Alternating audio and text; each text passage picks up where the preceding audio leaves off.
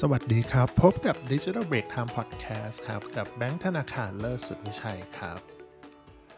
content เนี้ยเราจะมาพูดถึงเรื่องของน้องๆที่จบใหม่เนาะว่าเราจะทำงานดิจิ t a ลมาร์เก็ตติ้งได้ไหม แล้วก็อีกอย่างหนึ่งคือจบไม่ตรงสาย เฮ้ย เราไม่ได้จบการตลาดมา ไม่ได้จบทางด้านดิจิ t a ลมาร์เก็ตติ้งมาเนี่ย เฮ้ย มันจะทำได้หรือเปล่า สมัครงานได้ไหม โอเค ต้องบอกก่อน ที่มาของ content เนี้ยครับ อ่าจริงๆ content เนี้ยเป็น content ที่เขียนขึ้นมานานละ แต่ว่าเป็น content ที่ top hit ในการแบบมีคนเข้ามาอ่านในเว็บไซต์ของเราค่อนข้างเยอะ แล้วแบบ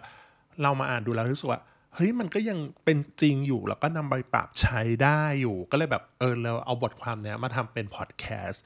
ให้น้องๆจบใหม่แบบเออมาฟังกันเนาะโอเค ต้องบอกก่อนว่า จากคำถามเนาะว่าจบใหม่เนี่ยทำงาน digital marketing ได้ไหม จบไม่ตรงสายเนี่ยเออสมัครงานเกี่ยวกับพวกเนี้ยได้หรือเปล่า อันดับแรกตอบเลยว่าได้ ถ้าเรามีความพยายามแล้วก็ความมุ่งมั่นมากพอเนาะถึงแม้ว่าเราจบไม่ตรงสายก็ตามเนี่ยนะครับ แต่ว่าการสมัครในงานในตำแหน่ง digital marketingที่เขาระบุไว้โดยตรงว่ายินดีรับนักศึกษาจบใหม่เนาะก็จะมีโอกาสได้งานสูงขึ้น มากกว่าที่เขาบอกว่ารับคนที่มีประสบการณ์มาแล้ว เพราะว่าเขายอมรับทางด้านนี้ แต่เราก็ต้องยอมรับว่าคนที่จบทางด้าน digital marketing โดยตรง ถึงแม้จบใหม่เหมือนเราเป๊ะแล้วก็หรือจบทางด้าน marketing เนี่ยเขาก็ต้องมีเขาเรียกว่าอะไรมีโอกาสมากกว่าเพราะเขาจบมาเหมือนกันโอเค ซึ่งต้องบอกก่อนว่า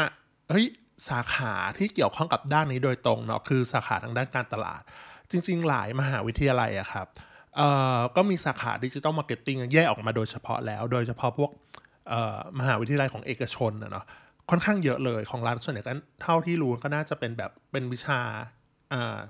ให้เลือกอยู่อะไรอย่างเงี้ยครับแต่ก็ถือว่าดีดีมากๆ ก็ถือว่าเออถ้าใครเรียนรู้ทางด้านนี้โดยตรงก็ถือว่าโอเค แต่ต้องบอกก่อนนะว่า เราทำไมถึงบอกว่าคนที่จบไม่ตรงสายเนี่ยก็สมัครงานได้แล้วก็มีโอกาสที่จะทำงานนี้ ต้องบอกก่อนว่าอย่างอันนี้ยกตัวอย่างจากตัวเองเลย เพราะว่าตัวเองเนี่ยจบใหม่เนี่ย ไม่ได้มีความรู้ทางด้านการตลาดมาใด ๆ แล้วจบตอนอายุที่จะบอกว่าเยอะแล้วก็ใช่ใช่เเรียนจบปริญญาตรีตอนอายุ 27 นะครับ ต้องบอกก่อนว่า ซึ่งแล้วเรียนทางด้านสายภาษา ซึ่งเป็นภาษาที่ชาวบ้านชาวช่องไม่ได้เรียนกัน คือภาษาไทย คนอื่นเขาจะเรียนภาษาอังกฤษภาษาญี่ปุ่นอะอะไรก็ว่ากันไปเนาะแต่เราเรียนภาษาไทย โอเค งานแรกอะ่ะเป็นงานเกี่ยวกับเขาเรียกอะไร เป็นบรรณาธิการนิตยสารเกี่ยวกับมือถือเนาะเขียนรีวิวมือถืออะไรอย่างเงี้ยมาก่อนเกี่ยวกับเทคโนโลยี แล้วก็มาเริ่มอ่าเขียนทำคอนเทนต์เกี่ยวกับบนเว็บไซต์เกี่ยวกับยังอยู่กับมือถือเนาะแล้วก็มาเริ่มงานในตำแหน่งเอเจนซี่ในตำแหน่ง content marketing อ่าซึ่ง content marketing เนี่ยเป็นจุดหักเหในชีวิตเลยก็ว่าได้ เพราะว่าอ่าบริษัทที่เป็นเอเจนซี่อะเนาะเขาก็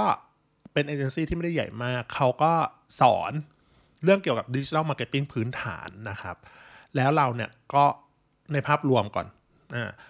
ซึ่งเราก็ดันรับเข้าไปได้แล้วรู้สึกแบบมีความสนใจใคร่รู้ใด ๆ ทั้งสิ้นรู้สึกแบบว่าเฮ้ยมันรู้สึกแบบแปลกใหม่แล้วรู้สึกอยากลองอยากแบบทำอะไรอย่างเงี้ยซึ่งพอเราสนใจมากๆเข้าเออเขาก็เลยปรับตำแหน่งให้เราอะจาก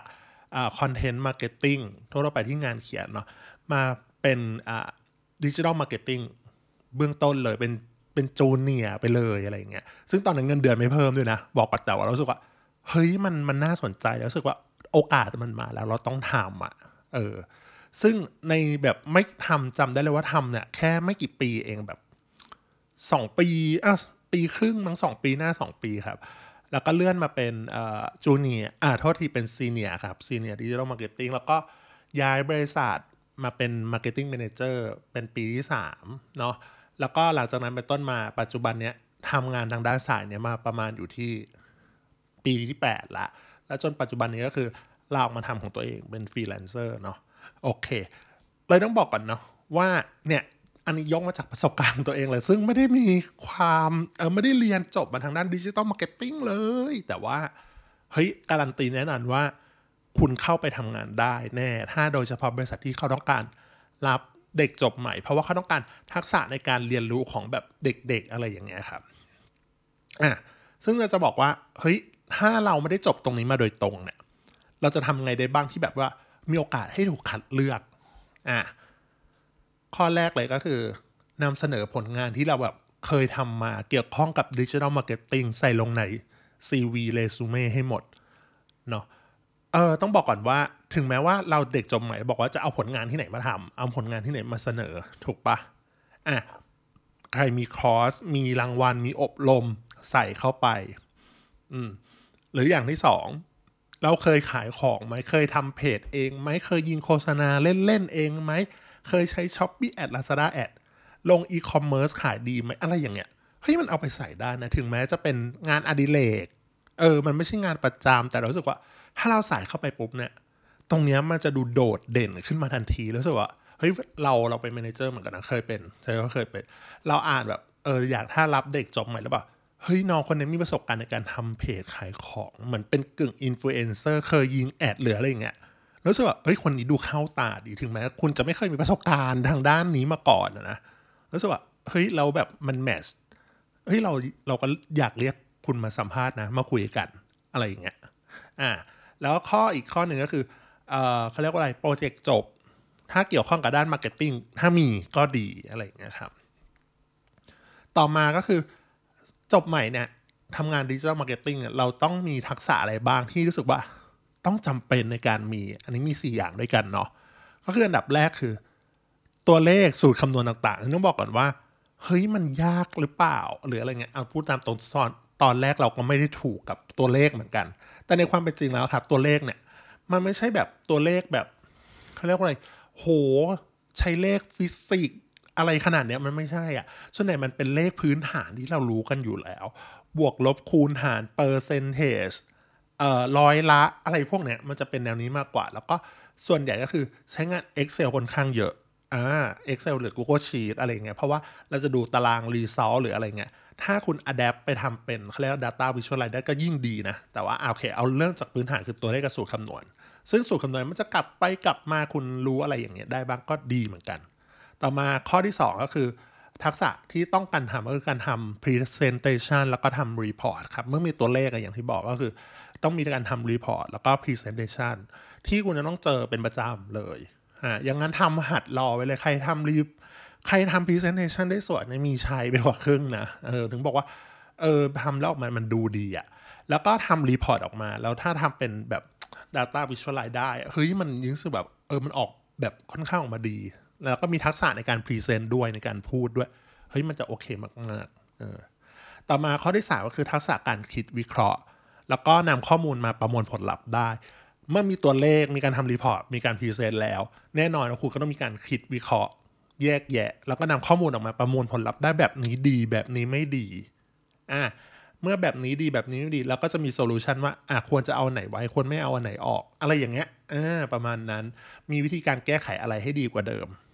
นะพวกเนี้ยครับ ต่อมาข้อสุดท้ายข้อที่4ละทักษะที่ต้องมีก็คือการวางแผนการใช้เครื่องมือหรือการซื้อโฆษณา หรือซื้อแอดต่างๆครับ เมื่อมีงบประมาณแล้วเนาะก็ต้องมีการวางแผนว่าจะใช้เครื่องมือใดโฆษณาใดถึงจะแบบเฮ้ยมีประสิทธิภาพมากที่สุด ซึ่งจริงๆอะข้อ 4 เนี่ย มันจะมีได้ก็คือต่อเมื่อเราทำงานไปสักระยะหนึ่งเฮ้ยเราพอเรามีลูกค้าที่หลากหลายอยู่ในมือปุ๊บเนี่ยเราจะรู้เลยลูกค้าแบบนี้อะใช้เครื่องมือแบบนี้สิอะคุณมีงบเท่านี้คุณใช้เครื่องมือแบบนี้เนาะโอเค ต้องบอกก่อนว่าทักษะที่กล่าวมาด้านบนเนี่ยจริงๆมันมีอีกเยอะเนาะแต่นี่คือเป็นพื้นฐานที่แบบควรจะต้องรู้ไว้สำหรับน้องๆจบใหม่เลยก็ตามเอ่อแล้วก็จริงๆนะครับตำแหน่งงานในด้าน digital marketing มีความหลากหลายค่อนข้างสูง จริงมีเยอะมากเลยนะ Media Buyer Planner Optimizer AE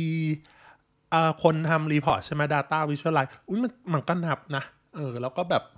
เออ มันมีเยอะ ใช้ว่ามันมีมันมีค่อนข้างเยอะ หรือบางคนจะเป็น sales content marketing อะไรอย่างเงี้ยก๊อปปี้อะไรพวกนี้ก็ถือว่าเป็นด้วยอย่างเงี้ยครับ อืมซึ่งการรู้เครื่องมือเอ่อพวกนี้ครับต้องใช้ประสบการณ์ พอสมควรแล้วพอเราทำไปเรื่อยๆเราจะเริ่มรู้แล้วว่าเออคือเราถนัดตรงไหน เราควรจะแยกไปทำเป็นตำแหน่งอะไรอย่างเงี้ยครับอืมอะเรามาสรุปก็คือนักศึกษาจบใหม่เนี่ย ถึงแม้คุณจะจบไม่ตรงสาย คุณก็สมัครงานได้ แน่นอนดังด้าน digital marketing อันนี้ยืนยันเลย อันนี้ยืนยันทั้งตัวเองด้วยนะครับ โดยเฉพาะถ้าเราแบบว่าใครที่แบบเขาเรียกว่าอะไร ถ้าจะสมัครสมัครอาจจะสมัครเอเจนซี่ที่ไม่ได้ใหญ่มากก่อนที่ยินดีรับประสบการณ์ใหม่ๆเนาะอ่ารับนักศึกษาจบใหม่ เขาก็พวกนี้เขาจะมีเขาเรียกเปิดกว้างค่อนข้างเยอะ แต่ถ้ากับบริษัทใหญ่ๆเนี่ยก็จะมีตัวเลือกค่อนข้างเยอะ เขาจะแบบอยากรับนักศึกษาที่จบโดยตรงมากกว่าเนี่ยครับ โอเค วันนี้ไว้แค่นี้ก่อนนะครับ สวัสดีครับ